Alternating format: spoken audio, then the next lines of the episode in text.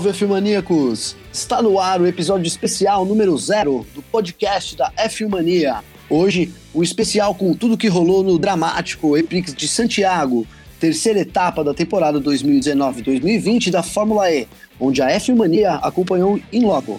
A vitória ficou com Max Gunter, da BMW, em uma épica corrida disputada no circuito de rua instalado no Parque O'Higgins, na capital chilena. Antônio Félix Acosta em segundo e Mitch Evans em terceiro completaram o pódio. Juntos estamos eu, Gabriel Gavinelli, Vitor Berto e Leonardo Marçom. Vitor e Léo estiveram em Santiago acompanhando todas as emoções da terceira etapa do, agora, Mundial da Fórmula E. Vitor, é um grande prazer estar contigo nessa nova empreitada. Seu olá aí, as suas primeiras impressões de do que você vivenciou aí no Chile neste último final de semana. E aí, galera, tudo bem? Fala, Gabriel, fala, Léo. É, cara, já é a quarta vez que acompanho a Fórmula E, como sempre, muito legal. Acho que essa corrida foi uma das melhores que eu pude acompanhar. E a gente vai discutir isso um pouquinho do podcast, ao longo do podcast de hoje. Então também estamos aqui junto com o Leonardo Marçom, grande jornalista aí da Racing, torcedores.com, e agora também integra o time da F1 Mania em 2020. Léo, é um grande prazer dividir com você esse episódio zero aí do podcast da F1 Mania. Fala Gabriel, fala Vitor, o pessoal que está ouvindo a gente. Uh, seguinte, corrida emocionante lá em Santiago, né? Uma corrida das mais animadas, bastante tumultuada, principalmente na primeira metade, e um final bastante épico, né? Com o da Costa e o Max Ginter disputando a vitória até a última até a última volta. E o Ginter conseguindo aí a sua primeira vitória na Fórmula E. Foi bastante emocionante a corrida lá em Santiago e a gente vai falar um pouquinho aqui, né, durante os próximos minutos. Obrigado, Léo. É isso aí. A gente vai abordar diversos temas hoje aqui, tudo que rolou aí no Eprix de Santiago, realmente uma corrida sensacional. E começando então pelos três primeiros aí, pelo pódio e pela posição dos brasileiros. Victor Berto. Cara, Max Ginter venceu a corrida, então foi em primeiro aí, seguido pelo Portuga Antônio Félix da Costa e pelo neozelandês Mitch Evans da Jaguar. Falando dos brasileiros, o Lucas de Graça terminou em sétimo, mesmo largando lá da antepenúltima posição. E o Massa ficou em nono, marcando aí uns pontinhos, mas a realidade é que ele acabou pontuando só graças às punições ah, que aconteceram durante a prova, que, como de costume, foram muitas. É, mas é, eu queria também ouvir um pouquinho da opinião de vocês. Eu achei que pelo menos dessa vez foi uh, num timing melhor, né? A gente sempre uh, destacou que a Fórmula E era meio morosa, meio lenta para aplicar as punições. Dessa vez, assim, acho que a última punição aplicada foi coisa de 10 minutos depois da corrida, o que para a Fórmula E é bem rápido. Sem dúvida, cara. Eu achei que dessa vez foi, foi, foi bem legal. Meia hora a gente já tinha menos, menos de meia hora. A gente já conseguiu fazer o relato de uma vez toda com o resultado final, né? E o Léo tava lá também, pôde ver isso daí de perto, né, Léo? Então, com relação às punições, né, ah, a gente já chegou a ter prova da Fórmula E com punições saindo três, quatro, cinco horas depois do final da corrida, o que não agrada a ninguém, né, inclusive com mudança de vencedor em alguns casos. Lá em Santiago não foi o caso. Né? Tivemos muitas investigações que aconteceram no final da corrida, e aí não houve tempo hábil para os comissários darem as punições antes da bandeirada. Mas elas saíram no máximo 10 minutos depois. Todo mundo ficou sabendo, né, quase que no ato, o resultado final da prova. Positivo, vamos ver se eles conseguem manter isso. Eu queria aproveitar que a gente está no nosso primeiro podcast, na verdade, episódio zero, mas eu já queria colocar algumas polêmicas aqui para a gente falar o que que esse chinês Ma Qinghua é ruim. É verdade, hein, O cara é ruim mesmo, hein? Muito ruim. E ele, você viu que ele terminou e ele é meio maluco, né? Porque ele terminou, ele foi punido por não ter usado o modo de ataque, né? Então, tipo, ele não cumpriu a regra básica. Ele foi punido cara. mais de uma vez. É, é ele teve. Eu tô com as punições dele aqui, ó ele não respeitou a potência disponível da corrida e foi e tomou 45 segundos de penalidade por não usar aí o segundo modo de ataque. Tá boiando aí na Fórmula E, né? Toda categoria tem o seu piloto que destoa um pouco do nível do restante, né? E o mais impressionante é que não é um piloto sem experiência. A temporada dele, é bem verdade, nenhuma delas completa, né? Nunca teve bons resultados. A gente olhando o currículo dele, ele tem pela extinta Aguri um 11 lugar como melhor resultado em Londres lá em 2015 e 2016. Então, tem coisas que a gente não entende, ou na verdade a gente entende, né? Deve ter dinheiro para comprar. E aí ele acaba entrando no grid, mas ele é realmente muito abaixo em relação ao nível dos outros. É, é que, querendo ou não, assim, ele, é, ele corre para uma equipe chinesa, é chinês, deve ter alguma coisa aí também política envolvida, mas é o que eu falei. Eu não vou, não vou deixar muitas papas na língua para o nosso podcast, não. Afinal, aqui onde a gente tem o nosso espaço para poder dar as nossas opiniões. Cara, esse moleque parece ser bem ruim. não, ele é muito, muito ruim mesmo. E é isso que você falou, é política com certeza, né? E, mas faz parte, a gente sabe que faz parte aí mas está ocupando a posição de, de repente de, de, um piloto que a gente viu, a Neil teve bem, né? É, deixa eu procurar aqui o resultado do, do, do, do Turvey, ele chegou, ele terminou em 12 segundo, mas ele chegou a ocupar a quarta posição, né? Na largada, é, ele, ele foi para Super Pole até, né? Ele foi para a fase final da qualificação. Então andou bastante no, entre os cinco, seis primeiros ali na primeira metade da corrida. Depois o carro é ruim mesmo, né? O a New hoje tem o pior carro do grid, falta desenvolvimento para o carro, despencando. Mas ele andou bem durante boa parte da prova e isso contrasta bem com o desempenho do McInroy que não consegue, né? É o último quase sempre. E ele bateu, né? Ele bateu, foi, ele bateu no TL1. Vamos só para terminar o McIntyre, ele bateu no TL1. Foi, acho que foi no segundo treino que ele bateu, que aí geraram, gerou uma bandeira vermelha e aí ele nem participou do qualify porque a equipe ficou arrumando o carro e enfim. Como o Léo bem, bem, lembrou, é, toda categoria tem o seu piloto aí, um super destaque negativo e aparentemente o dessa temporada na Fórmula E é esse McIntyre mesmo. É, eu tava na dúvida do James Calado também, né? Porque ele é um jovem de 30 anos, né? Foi na, foi na a, F, a Fórmula E apresentou ele como um jovem, um jovem talento de. Só que ele tem 30 anos e na carreira dele ele não tem nada muito expressivo, assim, né? Mas na, nas primeiras corridas aí ele vem se saindo bem. Né? Inclusive, não, não tão bem quanto o Mitch, Mitch Evans, né? Mas assim, se você comparar com, com as posições que o Nelsinho terminou na temporada passada, ele tá, ele tá se saindo melhor. Como, como um segundo piloto aí, digamos, da Jaguar, né? Realidade ele não ele não compromete. Seja dita, a gente não vê muita diferença entre ele e o Lin. Tanto é que o Alex Lin foi recontratado pela Jaguar como piloto de testes. Então, aí é achismo puro, não tem informação nenhuma nisso. Uh, pode ser que a gente veja o Lin no lugar do Calado né, ainda nessa temporada. É verdade, é, o, o Lin pode acabar reassumindo esse, esse posto. O Calado, assim, para quem não lembra, ele correu na, na, na Fórmula 2, na época GP2, em 2012, 2013. Ele até teve duas vitórias lá. Auto Esporte elegeu ele como o melhor piloto do ano, é, muito de maneira muito estranha, né?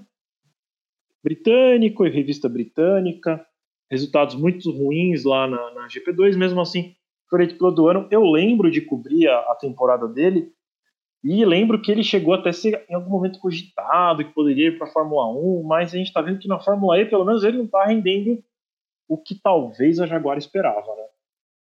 É, é. Mesmo com, com o Nelsinho rendendo, né? Disse melhor que o Nelsinho, acredito que a Jaguar queria ter dois pilotos aí na ponta lá, né? Sem dúvida aí, porque a, o que, o, o, que o, o Ivans demonstra na pista e também na qualificação, né? Até aqui, principalmente nessas três etapas aí de 2019 e 2020, foi que a Jaguar tem condições mesmo de brigar lá na ponta. É, a Jaguar, desde que basicamente quando ela entrou, ela sempre demonstrou ali um, um potencial para brigar. Acho que o Evans fez boas corridas, o Piquet fez algumas pouquíssimas boas corridas pela equipe, mas a Jaguar sempre demonstrou só que agora eu acho que é uma situação mais crítica, né? Porque agora ela tem as concorrentes alemãs dela ali, tem a BMW, tem a Audi, tem a Mercedes que chegou agora junto com ela. Então também tem uma pressão ali para pedir resultado, até para bater de frente com as alemãs. Então, se a Jaguar não, não conseguir um piloto bom logo, vai acabar ficando para trás. Sim, sim. Eu queria aproveitar o gancho que você comentou das alemãs e falar um pouco da BMW, né? Então a gente teve o Gunter vencendo aí a primeira corrida dele na Fórmula E, sendo o mais jovem piloto da história aí da categoria, né? Verdade que é uma categoria nova, mas né, com 22 anos aí o mais jovem piloto da história aí da categoria a vencer a corrida. O que, que vocês acharam tanto lá no Chile direto? Foi uma vitória merecida? Ele não, ele não iria ganhar. Deu toda a impressão de que o Antônio Félix da Costa venceria a corrida. Uh, mas no fim ele conseguiu ultrapassagem na última volta e levou. Uma vitória justa. Uh, ele conseguiu crescer durante a prova, fez a ultrapassagem sobre o Mitch Evans e conseguiu se manter na liderança é, evitando alguns ataques do Evans tal, e aí no final o Félix, que apareceu entre os cinco primeiros depois da metade da corrida, teve ali uma batalha com o Verne, né, com o companheiro de equipe dele, que mesmo com o pneu uh, danificado ainda à frente por praticamente uma volta em relação ao da Costa, e isso acabou atrapalhando o português. Se tivesse conseguido se livrar do Verne antes, teria mais tranquilidade, mais tempo para batalhar pela vitória com o Ginter. Né? Enfim, o Ginter conseguiu se recuperar, fez a ultrapassagem na última volta e saiu com a vitória. Não deixa de ser positivo para a BMW. Duas vitórias em três corridas é bastante importante, mas a impressão que me deu é que, pelo menos lá em Santiago, eles não eram o melhor carro. O melhor carro era a Tectita. Concordo, eu concordo com o Léo. É... Eu queria destacar aqui algumas curiosidades para quem também não acompanha a supercategoria de perto. O da Costa corria pela BMW exatamente no cockpit que o, o Ginter está ocupando agora, né? O, o, português abriu, abriu mão do seu contrato com a montadora alemã para ir atrás de, de vitória, título na Tichita, que tem sido a equipe principal uh, da Fórmula E nas últimas temporadas, né? Dividindo ali o protagonismo com outras como a Audi, uh, a Jaguar, a Virgin. E acabou que então o seu substituto venceu em cima dele. Acho uma vitória super merecida, apesar do da Costa aparentemente ter sido o piloto mais rápido na corrida. É, o da Costa não ganhou por uma questão ali de bateria, de temperatura, enfim, fatores técnicos que fazem parte do jogo. E isso não tira o mérito nenhum do Ginter. A, a, assim, a verdade é que o da Costa teve que tirar o pé no final. E por isso o Ginter passou. Só que faz parte do jogo. Teve que tirar o pé porque o carro não ia aguentar. Então, super merecida vitória. Acho que a BMW está mandando um recado aí desde o início da temporada de que, apesar de aparentemente realmente não ter o carro mais forte, ela pode ter bons resultados e acabar levando o título né, por conta até de, de regularidade.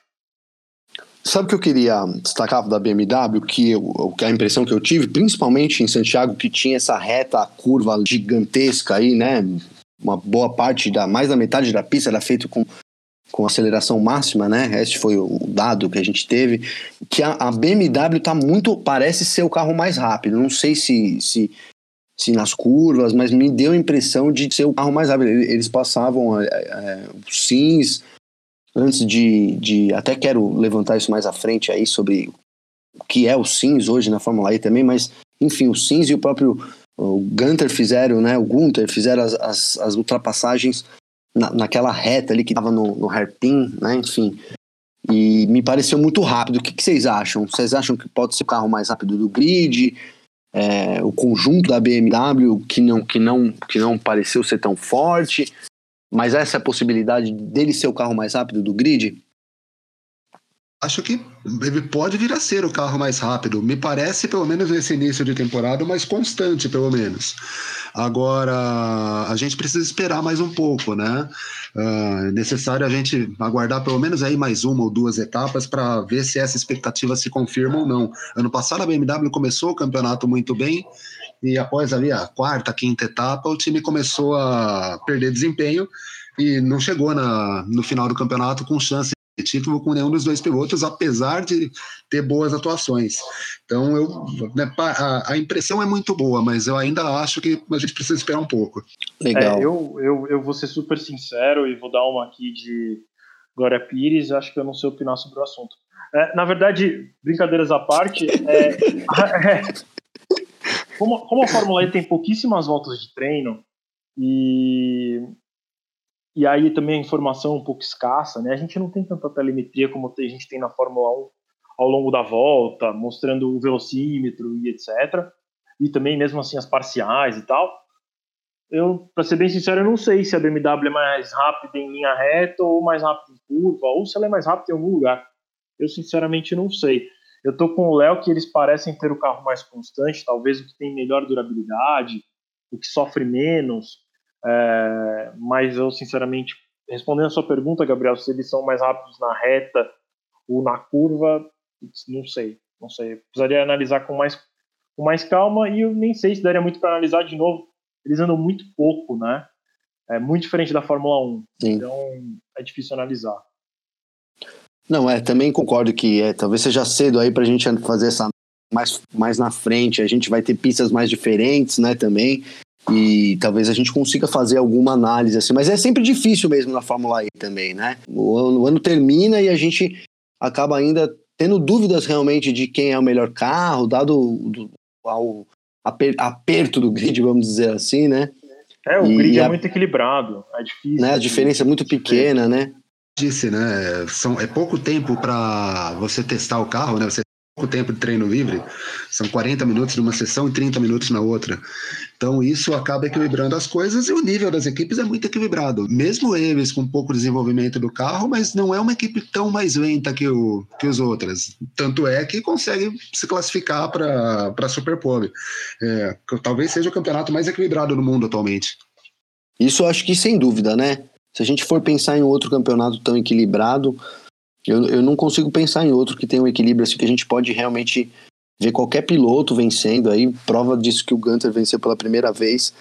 E, e é, é, sempre muito imprevisível, né? Muito imprevisível. Aí acho que essa, essa é a grande graça. já teve, né? Stock já teve temporadas assim que vários pilotos diferentes ganhavam.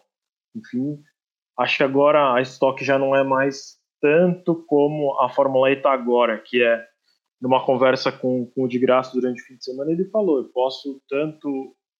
Desculpa, eu acho que foi com o da Costa. Acho que foi o da Costa que falou que, puta, amanhã eu posso largar em último e posso largar em primeiro. Não dá para saber. Sim, sim, né? a gente vê isso. E ainda mais com esse sistema de qualificação, né? É legal citar a importância que tem a classificação dos pilotos no campeonato, que definem aí a fase de grupos e acabam favorecendo aqueles que estão no fim do grid, que pegam a pista em condições melhores e aqueles que estão na, na frente do, do, da classificação acabam pegando a pista em condições desfavoráveis, né? O de Graça tá em quinto, ele saiu de, da quinta posição de Aldirá e ele então participou do grupo 1 e enfrentou problemas aí, né? Na frente dele, então, o Oliver Holland acabou batendo e forçou o Lucas de Graça a diminuir a velocidade e com isso ele acabou perdendo aí a volta rápida, ele não conseguiu dar a sua volta rápida ele, ele comentou bastante disso, né? E comentou também que esse vai ser um problema que ele vai enfrentar no México. Eu quero chamar aqui a entrevista com o Lucas de Graça. O meu entendimento é que se existe um acidente na frente de outro piloto, tem que sair a bandeira vermelha e tem que dar a chance para o piloto voltar e fazer a volta. Mesmo antes de eu ter errado a freada lá, praticamente já teria classificado em 18º para trás, que eu perdi quase meio segundo na, tentando desviar do Roland que, tava, que bateu do lado de fora da pista e cruzou a pista na minha frente com três rodas. Então, é, a situação da, da, classificação eu fiquei bem chateado, achei que poderia ter dado bandeira vermelha, poderia ter me dado outra volta. Porém, eu acho que no final do dia eu vou sair daqui com um sorriso no rosto pelo, pelo pace da corrida. Então, é verdade, né? O Lucas de Graça se largou, acabou perdendo a volta dele, largou em 22 segundo e acabou chegando em sétimo no final da corrida, né? Ele é um dos pilotos com certeza mais consistentes. E ele falou também sobre essa consistência dele, que é uma marca registrada aí do brasileiro. O campeonato tem que ser consistente, eu acho que tem que ter a cabeça fria. É, quando, tem, quando, tem, quando acontece é, eventos ruins, como hoje na classificação, você tem que manter a cabeça fria e fazer os pontos possíveis. E quando você tem a chance, vencer a prova. Acho que esse é o segredo do, do, de um campeonato consistente para vencer. Bom, pois é, né? O Lucas vem mantendo isso e com, e com essa escalada que ele, então, ele se mantém na quinta posição no campeonato. Vitor, o que, que você acha aí? Você acha que esse pedido do de graça, essa bandeira vermelha, no caso de ter um acidente na frente, que, que force o piloto, é, não é uma regra que tem hoje na categoria, mas você acha que deveria ter isso ou, ou é reclamação demais do de graça já, Vitor? Cara, a gente prometeu que a gente vai falar o que a gente pensa e não vai ser nada chapa branca aqui. Então é o seguinte, eu acho que deveria ter dado bandeira vermelha. Como na, na Fórmula 1 daria bandeira vermelha. No entanto, não deveria dar uma nova chance para o piloto. A bandeira vermelha acontece, o cronômetro é parado no momento que está, e quando volta a bandeira verde, então ele tem ali o que falta do relógio para fazer o que ele tem para fazer. Questão é que ele, o relógio, se eu não me engano, já tinha zerado. Se não tivesse zerado, faltava 5 segundos. Ele não ia ter tempo de fazer mais nada e é assim que funciona na Fórmula 1. Ninguém mandou deixar para sair só no final. E é o que todas as equipes fazem. Se isso começar a acontecer com frequência, eles vão ser espertos e começar a sair mais cedo dos boxes para sim ter uma chance. Eu acho que, de novo, deveria ter tido uma bandeira vermelha, porém, o de Graça não teria outra chance de fazer volta. Ele ia ter o tempo que restava no relógio. Eu concordo, concordo com você também. Concordo com você. Acho que nessa aí o de Graça não tem razão, não. Já teve razão em outras, mas nessa ele estava na volta, deixou para o último instante e perdeu aí, né? O que, que você acha disso, Leonardo? Eu também concordo com vocês, gente. É, uma coisa que a gente observou na classificação, apesar das equipes terem seis minutos para mandar os pilotos para a pista, os caras fazerem os tempos, né? A maioria das equipes manda os pilotos à pista faltando três minutos, dois minutos. A gente teve caso de equipe mandando o piloto para a pista com um minuto e meio para terminar esse tempo. Então, o piloto tem que pagar por isso. Se acontece alguma coisa, ele vai ficar sem tempo. Uh, concordo com o Vitor, a bandeira vermelha deveria ter sido acionada, só que ali já estavam zerados, então ele não marcaria tempo de qualquer forma. É, jamais na Fórmula 1 ia falar assim, ai, coitadinho do Hamilton, vamos dar uma, uma volta extra pra ele. Não existe, é o cronômetro. Zerou o cronômetro, acabou. E aí tanto faz, o cara bateu na frente Sim. dele, bateu nele, tanto faz. Não tem o que fazer. Pois é, o que eu, agora o que eu acho, tudo bem, os circuitos são curtos, a gente sabe que é por grupo. O formato de grupo acaba dando até uma chance, mas eu não gosto desse formato de classificação. Se tivesse que passar por melhorias, sei lá, inventarem um Q1, Q2, Q3, como é na Fórmula 1, ou então saírem um de cada vez. Mas aí você também tem o problema de ir limpando a pista para o outro. Né? Enfim, eu não gosto desse formato. Acho que deveria haver mudanças. Mas é o que tem, os pilotos têm que se adaptar a isso e não tem só dessa, desde essa temporada, né? Sempre foi assim. Mas posso ser bem sincero, eu gosto desse formato. Eu acho que, assim, talvez ele não seja o mais justo e correto, só que, cara, a Fórmula, a Fórmula E, ela veio para mudar um pouco também o, o sistema uh, de tudo que era feito e é um espetáculo para o público. Eu acho que cara, é isso, Turvey, que é, tem, corre numa equipe horrível e talvez ele vai terminar o campeonato em penúltimo, ele vai ser no grupo 4 e talvez ele acabe fazendo a sexta posição em Superpole. Acho que essa bagunça é legal para o espetáculo é, e combina com a Fórmula E, tá? Acho que na Fórmula 1 eu não gostaria também de ver esse formato. Mas na Fórmula E acho que, que é interessante. E esse é um ponto apoiado pelo Felipe Massa, né? Eu perguntei isso pro Massa ainda na sexta-feira, né? Antes de começar as atividades de pista. Contei sobre o formato de classificação e o Massa deu exatamente essa explicação, né? É, que o formato de classificação para ele é bom porque é algo bom para o público. Então, é questão de gosto. Eu, particularmente, não gosto. Agora, há, quem, há pilotos que gostam, há pilotos que não gostam. É, eu gosto de ver isso, um pouco dessa, dar essa possibilidade de da gente ver umas coisas diferentes e tal, já que é a Fórmula E assim mesmo, a corrida é muito rápida, você não vê lances da corrida, você nunca tem lances da corrida que você não viu, não vai ver. Né? Vou citar um exemplo aqui na frente também, que é o, o lance do Daniel com o Massa, que o Massa reclamou e tal, mas que não tem lugar nenhum, procurei em todos os lugares, na transmissão oficial da, da Fox, acabei de assistir de novo, não, não tem. E na transmissão da, no sinal que a gente recebia, viu, Gabriel? Tem, não tinha para vocês? Vocês conseguiram ver lá também? Pelo menos não, eu pelo menos não vi. Eu não, então perdido, procurei. Mas... Procurei em todo lugar. E mas sabe do que eu mais gosto? Não, não apareceu formato? pra gente, não apareceu pra gente não. Não. A gente então, só viu que de repente eles caíram na tabela pelo porque lá a gente tinha a página de cronometragem, né? A gente só reparou que eles despencaram lá. Exatamente. Hoje a gente recebeu um conteúdo da Fórmula E, uns vídeos que a gente sempre recebe. Eu fui lá ver, falei, nossa, pode ser a minha esperança que esteja aqui dentro, né? Mas não, não tinha também o clipe do, do acidente entre o. Então, assim, é uma coisa que a gente não vai ver. Mas então, o que eu queria falar que eu mais gosto nesse formato é que toda semana, todo fim de semana, todo sábado, o de graça reclama, cara. Eu, eu gosto de graça pra caramba e tal. Acho ele, aliás, um dos melhores pilotos do grid da Fórmula E o, e o melhor brasileiro em ação no, no momento. Mas assim, eu acho muito engraçado, porque é certo uma coisa é que o de graça vai reclamar do formato da qualificação e, enfim. Isso vai ser uma reclamação eterna aí do de graça, né? Que piloto nunca está satisfeito com nada, né? É, e ele, ele sempre reclamou de todos os formatos que já foram testados, ele nunca gosta.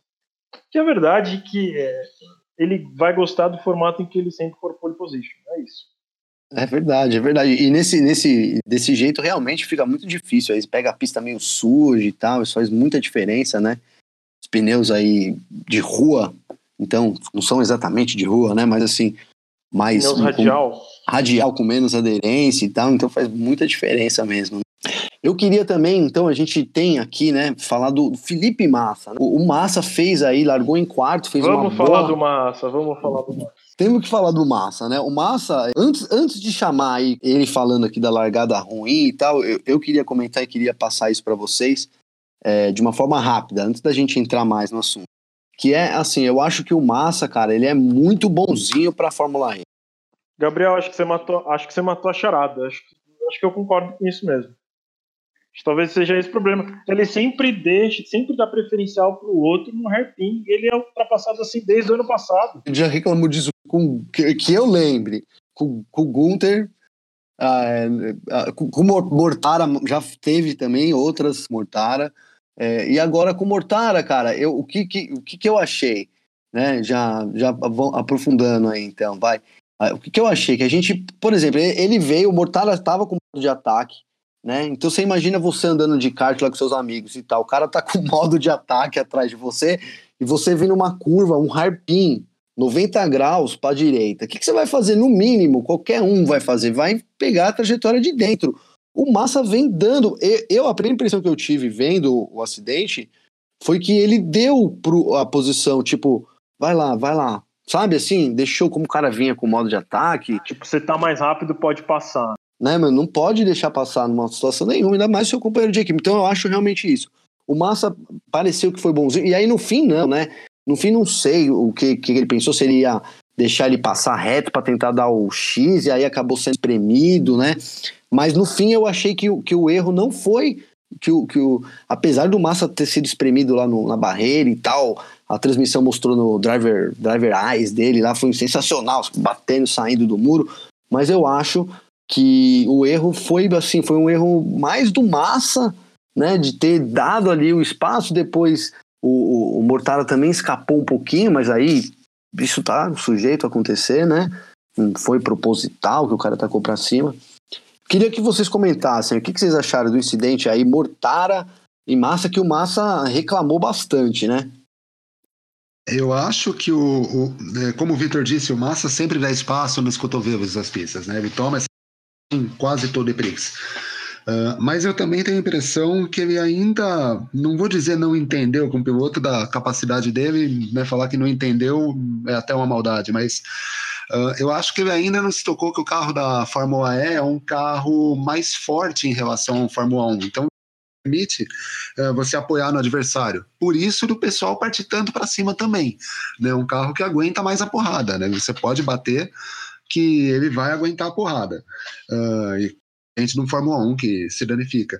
Então talvez falte para ele ainda essa manha. A impressão que eu tenho é essa. Porque, como o Vitor disse mais uma vez, uh, em todo o Eprix ele toma uma ultrapassagem no, né, no hairpin. Não cabe na minha cabeça que seja falta de capacidade de um piloto que foi vice-campeão mundial de Fórmula 1. É, é uma visão mais. Uma, uma visão mais, é, mais centrada, Léo. Né? Mas é isso, pode ser isso mesmo também não se adaptou ainda, né? Não, não, não, a gente já leva, é, já, ele já leva essa funzinho da Fórmula 1, né? Agora chega na Fórmula E tomando essas ultrapassagens, mas o que a gente quer ver é o Massa, tá, é, não é tacando para cima, mas eu, eu, eu, uso o exemplo do de Graça, cara. O de Graça na pista ele luta por cada centímetro. Né? Acho que vocês vão concordar comigo nisso, que ele luta por cada centímetro na pista, não é à toa aí que de novo ele fez uma, uma corrida, né, largando de vigésimo segundo para chegar em sétimo de graça faz corridas assim, disputadas a cada centímetro. Então, trazendo para essa visão mais centrada, eu acho que é isso. Falta o Massa entender que na Fórmula E também ele precisa lutar pelos centímetros, né, cara? São os centímetros na pista ali, apertados, que, que acabam fazendo muita diferença, né? A gente tem que entender o seguinte, né? O, o Felipe ele não tem um carro tão bom quanto o Lucas, né? Agora, em compensação, você não tem muita estratégia na Fórmula E. São poucas as bandeiras amarelas. Quando é difícil dar um safety car, né? Quando acontece algum incidente, normalmente você tem aquele full course yellow. Então você não tem muita estratégia. Você, a estratégia é braço, né? É, eu, eu, queria, eu queria falar sobre o negócio com o Mortara, antes da gente ir para outro assunto. É, cara, o que eu acho? Eu acho que o Massa não achou que o companheiro dele ia atacar naquele momento, e eu acho que foi errado o companheiro dele atacar naquele momento. Aquele, aquela curva, independente de quem você for atacar, você vai atrapalhar o outro. E aí, num, num, num jogo de equipe, ou mesmo que não seja jogo de equipe, tá? Quando fala jogo de equipe, parece que tá vindo no rádio pedindo para deixar o outro passar. Mas trabalhando em equipe, cara, ali não era o melhor lugar para passar, porque ali o, o, adversário perde muito tempo. Então, eu acho que o Mortara errou o lugar para assim, para ultrapassar o Massa. Eu acho que se ele estava mais rápido, a Venturi podia ter vindo no rádio do Massa e falado, falado Eduardo is you em outro lugar que não fosse o hairpin, que ali acabou prejudicando muito Massa a ponto que ele perdeu outra posição. Porém, a gente, de novo, corroborando tudo que a gente já falou aqui sobre o Massa, é, nessa etapa mesmo, pouco tempo depois, eu não me lembro qual piloto, ultrapassou ele da mesma maneira. E aí, enfim, ou foi antes, enfim, eu não, agora, agora já não lembro direito, mas não foi a única ultrapassagem que ele tomou no hairpin. Aí, não sei se vocês repararam, mas é, durante a corrida os dois pilotos da Venturi via, vieram trocando posições, né? Ora o Massa na frente, ora o Mortara na frente. Talvez fosse o caso do Mortara esperar a reta para fazer a ultrapassagem. Enfim, o Felipe falou, não sei se né, esse áudio vai entrar, mas Felipe chegou a falar de que a equipe não trabalhou para obter o melhor resultado no final de semana, é, durante o sábado. Vou chamar esse áudio e a gente comenta um pouco também desse áudio do Felipe. O carro era, era bom a corrida inteira, infelizmente a gente teve um problemas, muitos acontecimentos durante a corrida que me tirou toda a chance de estar tá chegando onde eu deveria, entre os cinco primeiros. É, a gente teve um, um, problema em, nos dois carros da equipe, é, onde isso é, sem dúvida me deixa um pouco chateado, porque a equipe hoje não trabalhou pensando no melhor resultado da equipe. Então a gente tem que trabalhar nisso para fazer um resultado final eficiente e depois me tiraram da, praticamente me tiraram né, da é, o, o Abt, acho que o Lucas estava tentando passar ele, eu estava fazendo a curva, ele bateu em mim, me rodou. Então no final, tantos acontecimentos na corrida onde me tirou é, tantas oportunidades que era bem possível e estava no caminho de acontecer hoje. Agora é trabalhar para a próxima e, e arrumar e, e, preparar aquilo que não aconteceu da maneira correta hoje. Então, pois é, o Leonardo estava citando já que é isso, o Massa citou essa falta de jogo de equipe, né? Mas é justamente isso que eu queria perguntar para vocês. Eu não vejo esse jogo de equipe que a gente tem na Fórmula 1, por exemplo, que é óbvio, eu não vejo isso nem 20% na Fórmula E. O que, que vocês acham disso? Cara, não tem mesmo, assim, eu acho que tem muito pontualmente, até só a gente lembrar que o da Costa e o Sims bateram na temporada passada. É, eu acho que eu me lembro de ver isso, acho que só o de Graça e o Abt ali trabalhando algumas vezes juntos, mas fora isso, eu realmente não lembro. A gente teve nessa própria etapa um problema entre o, o Verne e o da Costa, em que o Verne teve o problema que a gente já citou aqui, que veio arrastando o pneu na carenagem, andando muito lento e não deixou o da Costa passar. O da Costa perdeu uma volta atrás dele. Então, cara, realmente não tem tanto jogo assim de equipe na Fórmula E. E jogo de equipe, quando eu falo do ponto positivo, né, para realmente ser o melhor resultado para a equipe, não aquela bobagem de os dois estão na frente, né, como foi com o, Rubinho e o Schumacher. O Rubinho em primeiro, o Schumacher em segundo, só inverteram posições. Ali era desnecessário. Outra coisa é quando você tem uma situação que é para buscar bater outras equipes que estão na frente. Uh, o jogo de equipe inteligente, o jogo de equipe certo, né? Uh, nessa própria corrida a gente viu o Mortara e o Massa trocando posições e muitas vezes tentando, fazendo isso para tentar é, atacar os rivais à frente. Tanto é que o Mortara chegou a ocupar a quarta posição, o Massa chegou a ocupar a quarta posição e bastante próximo dos três primeiros. Uh, uh, então, talvez tenha faltado esse tipo de comunicação. Uh, jogo de equipe vai existir em qualquer categoria do mundo, desde que você tenha, né, lógico, dois carros, mas vai existir em qualquer categoria do mundo, seja Fórmula E, seja Indy, Stock Car, mas o jogo de equipe inteligente, não aquilo que a gente já viu acontecer na Fórmula 1, por exemplo, né, ordenando que um piloto abra passagem para o outro vencer uma prova. Então, isso faz parte. agora, e formas de fazer.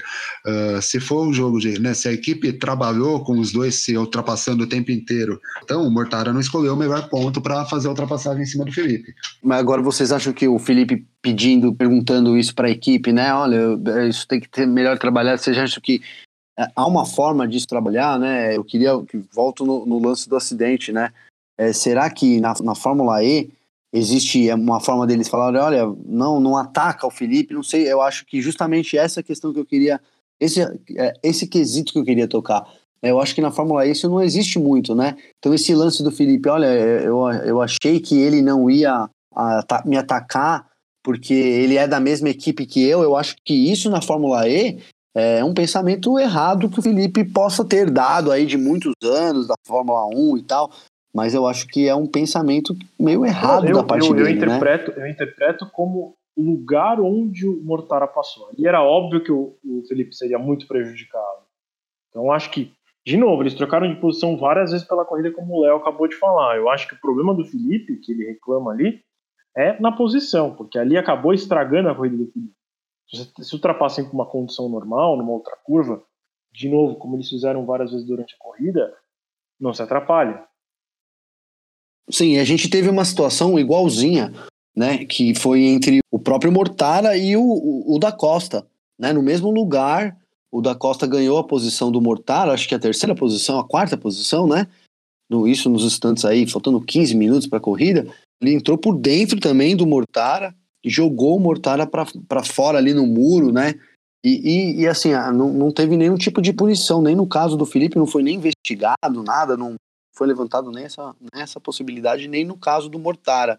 Vocês acham que essa falta de punição pode deixar isso injusto? Ou você acha que, é, que vocês acham aí que essas disputas mais acirradas, né, vocês acham que isso é, é, eram disputas para ser punidas pela direção ou não? Tá, tá certo? É uma questão de espaço, uma questão de escolher melhor o lugar, mas, mas é coisa de corrida.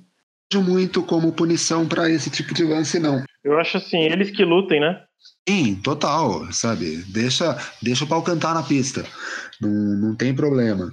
E acontece, tem né, toque de corrida tal, uh, não sendo algo muito assintoso, né, não sendo algo proposital, tipo, vou jogar o meu adversário no muro para ele sair da corrida, eu acho que vale, não tem problema nenhum. E a Fórmula E é permissiva nesse tipo de ultrapassagem, então é meio que igual para todos, tem sido igual para todos. Então, se é igual para todos, está tudo bem de novo eles que lutem. Como eu disse anteriormente, o carro da Fórmula E é um carro que aguenta tranco, né? Ele aguenta porrada. Então, por isso os pilotos partem mais para o ataque por conta disso, né? Depende, né? Outro assunto aqui que eu queria levantar com vocês, emendando nesse.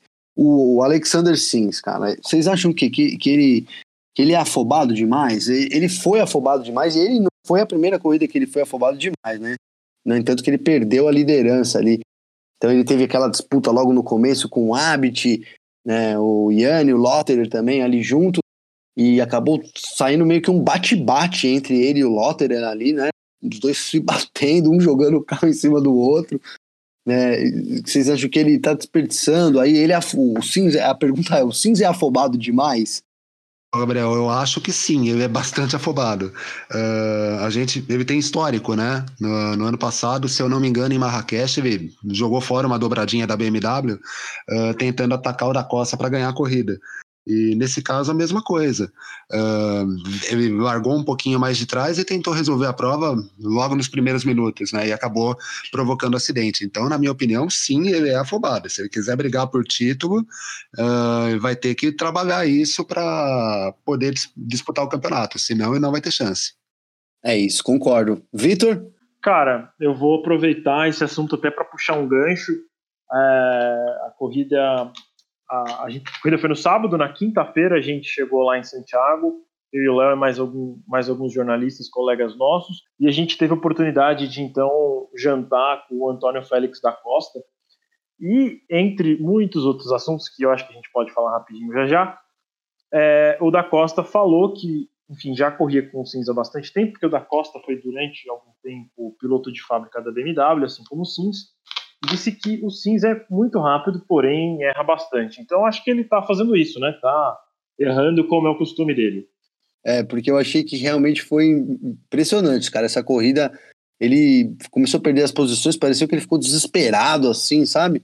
É, eu me vi, eu me vi nele, assim, quando você perde umas posições nas corridas, às vezes você começa a ficar desesperado, mas é uma coisa muito de amador. E aí ele começou.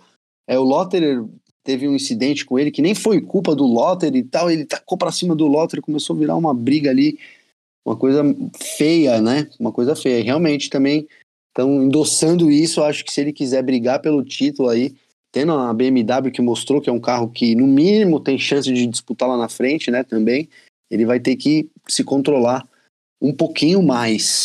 É, eu acho que, que ele vai continuar errando mais um pouquinho. Mas, enfim, antes, antes da gente encerrar o programa, é, queria bater um papinho rapidinho aqui com o Léo, que esteve comigo lá no jantar e, putz, Léo, como o da Costa é um cara gente boa, um português super brasileiro, né? Contou várias coisas pra gente, várias histórias legais e impublicáveis. Ah, mas teve, algum, teve alguns highlights que a gente pode falar, por exemplo, ele falando que gostaria de correr uma temporada completa na Stock e que cogitou fazer isso, né? Abrir mão do EC para correr na Stock. Pois é, Vitor, ele comentou sobre isso, né? Uh, primeiro, ele é acostumadaço aqui com o Brasil e já fez algumas corridas na Stock Car, seja corrida de dupla, seja corrida do milhão, enfim. Uh, já fez algumas provas aqui na Stock, gosta do país. Uh, eu cheguei a perguntar para ele, né, sobre se caso venha a sair um, uma, um Eprix aqui no Brasil, né, se seria a corrida da casa dele, já que Portugal não tem uma prova. Ele falou que sim, a corrida da casa dele. E, de fato, ele cogitou, né, largar o WEC para poder disputar uma temporada completa na estoque. Lógico, teria que ver calendário da Fórmula E, o principal programa dele hoje é a Fórmula E, mas ele gosta muito da estoque, se mostrou competitivo na estoque, não é um cara que vem para fazer número, né? Toda vez que ele vem para cá, é um cara que anda na frente, um cara que briga por vitórias, inclusive. E ele gosta muito daqui, gosta uh, muito da categoria e quer passar mais tempo por aqui, sim. Uh, inclusive, é um nome certo, ele não quis revelar com quem, qual equipe e tal, mas é um nome certo na corrida de duplas, que vai abrir o campeonato da Stock Car agora em março, lá em Goiânia. É, e como dizem que o melhor do Brasil brasileiro é o que ele gosta mesmo é do brasileiro, né? Deu para ver que ali com a conversa com ele, ele gosta uh, da Stock Car, principalmente pelo clima, pelos pilotos que correm lá e que fazem uma bagunça muito legal. Então, é, acho que esse pareceu ser o principal motivo, o ambiente pareceu ser o principal motivo até para ele cogitar correr aqui. O Vitor me contou umas histórias. Eu vou interromper um pouco, porque eu queria ouvir mais histórias aí, viu, Vitor? Mesmo que vocês comentem mais isso daí, quero ouvir mais histórias aí. É que acho que as outras histórias eu não sei se são publicáveis, né? É, tem coisa que não dá para publicar, mas uma coisa que me chamou a atenção, uh, ele é muito humilde, né? Eu já tinha, eu já tinha encontrado com ele em etapas a Stock Car, uh, mas ele é muito humilde, o tempo inteiro atendeu os brasileiros muito bem lá em Santiago tal. E uma passagem interessante, no sábado, depois de terminar o Eprix, a delegação brasileira, digamos assim, de jornalistas, uh, foi jantar num hotel, é, num restaurante lá em Santiago, né? Junto com a equipe de assessoria de imprensa da Fórmula E. E no caminho a gente passou pelo hotel onde os pilotos estavam e o Félix é, reconheceu alguns de nós e fez sinal, né? Como quem diz, pô, vocês estão aqui, né? Vem para cá, tal. E óbvio, a gente não podia, a festa era fechada para eles, mas é, é, mais uma prova de como ele é simpático, né? E como ele gostou da gente. É, foi, foi muito legal, foi muito agradável mesmo. Acho que depois dessa experiência, de mais uma experiência para mim na Fórmula E, o que ficou mais marcado para mim nessa viagem para Santiago foi esse contato que a gente teve com ele ali naqueles dias. Foi muito legal mesmo. E uma coisa que dá para contar para a gente aqui, que eu sei, é sobre a experiência que vocês dois tiveram também, que foi, né, andar no safety car da Fórmula E, Vitor. Cara, muito legal, achei, eu fiquei impressionado assim com, com, o carro. A verdade é que, de novo, a, a, velocidade final do carro não é um absurdo, mas a aceleração dele é muito boa, né? Carro elétrico ele traz o torque 100% de uma vez, né? Não é progressivo como o motor a combustão. Então, a sensação ali foi muito legal. É, acho que não se compara aos super esportivos, é, mas é uma experiência muito boa. Às vezes é meio maluco você lembrar que você está andando num carro elétrico foi bem, bem legal. O piloto português que, que, que me levou pela pista, o Bruno Correia. Eu não lembro se, se o Léo andou com o Bruno Correia ou com o alemão, que estava indo numa outra BMW preta atrás da gente. Mas foi muito legal, foi uma experiência boa. Eu não tinha vivido isso. É, gostei bastante andei com um alemão, né? Eu andei no outro carro. E realmente o que chama atenção é essa aceleração do carro, né? Como o torque é máximo desde o começo. Então, como posso dizer, a sensação que a gente tem é como se fosse uma montanha russa partindo, né? Você toma aquele tranco, vai para trás. Depois a aceleração final dele não é grande, não é muita mesmo, muito por conta da característica do circuito, né? Circuito de rua, os circuitos da Fórmula E são mais travados mesmo em relação a autônomos que a gente tem por aí, né? Uh, mas é bastante divertido. Uma coisa que me chamou a atenção é que para os fórmulas deve ser muito apertado, mas para o safety car, que no fim das contas é um carro de turismo, né? Uh, as curvas são muito mais apertadas, né? Te dá uma sensação de que você não, não vai ter espaço para fazer as curvas em momento nenhum. Uh, então, mesmo com a aceleração não sendo tudo isso, a sensação de andar perto do muro é bastante interessante. Então, chegando aí nos nossos momentos finais, aí, antes das considerações finais, vamos a uma nota rápida aí. É, eu vou começar dando a minha nota rápida ao Eprix de Santiago. Eu dou nota 8 para o Eprix de Santiago, foi muito movimentado. Dou nota 8 para o Eprix e nota 6 para a transmissão da TV, porque eu perdi vários lances que eu nunca mais vou ver, principalmente o lance decisivo do, do Abit com, com Massa. Mas eu achei que a corrida foi nota 8. Passo a bola aí para o Vitor. Cara, eu vou ser copião, eu vou dar 8 também. É... As corridas em Santiago normalmente não são tão emocionantes. Acho que essa foi a melhor que eu me lembro de Santiago. É... Mas já tivemos corridas melhores. Tá 8, que não é uma nota ruim, não. É uma nota boa, uma nota boa. E você, Léo? Sua nota aí pro Eprix de Santiago. Eu vou ser um pouquinho mais generoso, viu, gente? Eu vou dar nota 9 para a corrida. Uma corrida que tem disputa de posições entre pilotos que não são da mesma equipe, confusão, uh, disputa e reclamação entre companheiros de equipe, e que é decidida na última volta. Acho que dá para dar nota 9, sim. Concordo, concordo. Se você for, acho que pensando nisso, a gente pode pensar Tô que vai ser. arrependido da minha nota, acho que o Léo me convenceu. Vou dar 9. é, então. Porque eu fiquei pensando aqui enquanto ele estava falando, poxa é, considerando a Fórmula E, todo o aspecto que tem de ser difícil assim, né? Até tanto ultrapassagem, a gente, meu, teve sei lá quantas ultrapassagens, mas o tempo todo da corrida foi ultrapassagens e toques e, enfim, foi uma corrida muito disputada. Eu acho que vai entrar com certeza para uma jada, mesmo tendo ainda 11 etapas aí pela frente, né? Estamos só na terceira etapa. Eu acho que vai entrar para um, já pode colocar um, xizinho nela e marcar aí que ela vai entrar para uma das melhores do ano, sim. Vamos então, antes de encerrar, só falar para o pessoal uh, sobre o campeonato. Vou falar aqui os três primeiros. Lembrando que a próxima etapa é em 15 de fevereiro, na Cidade do México. Então, na primeira posição, a gente tem o Stoffel Van Dorn com 38 pontos. Ele que vem aí num, num equilíbrio, constância, trazendo então esses pontos que deixam em primeiro lugar. O Sims, que abandonou na corrida, ainda assim tem segundo lugar com 35 pontos que ele carrega lá da Arábia Saudita. E o Sunbird com 28 pontos. Ele também não fez lá nenhuma corrida memorável. Observação, né? Uh, não querendo comparar com Fórmula 1, mas já comparando, a gente tem um piloto da Mercedes revelado pela McLaren na liderança do campeonato, né?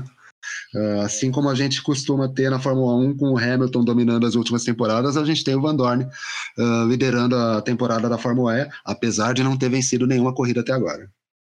Pois é, bem notado, pois é. Bem notado. Bem legal. A Mercedes é começou com tudo, né? A Mercedes começou com tudo a temporada, hein? Chegou, chegou mesmo para marcar território aí, né? É, apesar da BMW vir vencer, né, ter vencido duas de três, mas a Mercedes começou bastante forte, tanto com o Van Dorn quanto com o Nick De Vries, né? O atual campeão da Fórmula 2 também começou bastante forte a temporada. Sim, sim. Eu queria, antes da gente fazer as considerações finais, só atualizar a posição dos brasileiros aí no campeonato. O Massa, ele fez dois pontinhos, então está em 17 e o de Graça manteve aí a quinta posição no campeonato. Certo? E, e reforçando aí que é a próxima, a etapa, próxima etapa, né? Na Cidade do México, Eprix da Cidade do México, no dia 15 de fevereiro, no Autódromo Hermanos Rodrigues.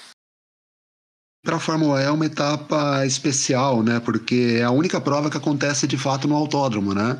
Uh, normalmente as provas do México são animadas. Uh, na última temporada talvez tenha sido a melhor corrida do campeonato. E para quem pensa em torcer para brasileiro, é uma prova que o Lucas de Graça domina, né? São três vitórias lá.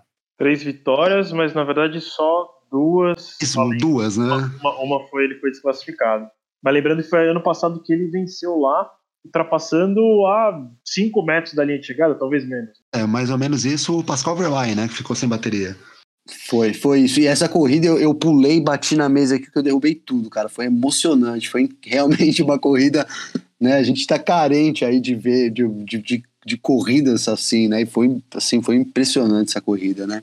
Então eu, vou, eu quero aí deixar o espaço agora para a gente fazer as nossas considerações finais aí, começando então com o Leonardo corrida no a corrida lá em Santiago foi das melhores, né? Certamente a melhor do campeonato até agora, na minha opinião, as duas corridas em Adiria não foram tudo isso, né? A primeira foi bastante ruim, na verdade, bastante monótona.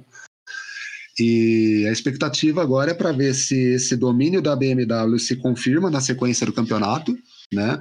Agora correndo num autódromo de fato, ou se as outras equipes vão poder brigar uh, de igual para igual com ela e a gente tem uma situação semelhante àquilo que a gente viu no campeonato do ano passado, com vários pilotos se colocando, é, conseguindo vitórias e se colocando na disputa pelo título, né? A, a grande expectativa na minha, né, pelo menos para mim, é ver quais outros pilotos vão desafiar a BMW e ver se a gente vai ter alternância de vitórias como aconteceu no ano passado. Victor? Cara, é, eu estou ansioso para ver se a Mercedes vai conseguir continuar uh, tendo esse esse bom desempenho com os dois carros próprios e também com a Venturi. Não vamos esquecer que, que o Massa e o Mortara correm com o carro da Mercedes também, apesar de não carregar o nome da equipe. É, eles ainda não venceram, eu quero ver se vem uma vitória, né? Eu acho que talvez seja o carro a ser batido, que deixa às vezes essa dúvida no ar, porque você vê eles, os quatro carros andando muito bem, então muito curioso para ver se isso vai acontecer nas próximas etapas. Falando de Santiago de novo, foi uma grande corrida, acho que uma das melhores lá no Chile. E é isso. Boa, Boa eu quero eu fazer quero as fazer minhas considerações, considerações finais, finais, também. também. É, rapidamente, é, eu achei eu também que foi uma das corridas das melhores. A, a primeira etapa em Aldiriá foi fraca, né? Fiquei meio assim e essa corrida já deu um gás e o México promete realmente ser uma grande corrida, como sempre é, e a gente tem esse fator ainda que é o Lucas de Graça, que vai sempre bem lá. A Audi também vai bem lá, então acredito que a gente, além de ter uma boa corrida, tem chances de ver um brasileiro, que é sempre legal aí disputando as posições da frente, e também tô na expectativa aí, claro, de Mercedes, né, que começou bem, Tô, tô, ansioso com esse começo da Porsche, que, que nessa corrida foi muito ruim. Quero ver aí como que eles vão entrar aí, né, nessa estreia deles também nessa temporada.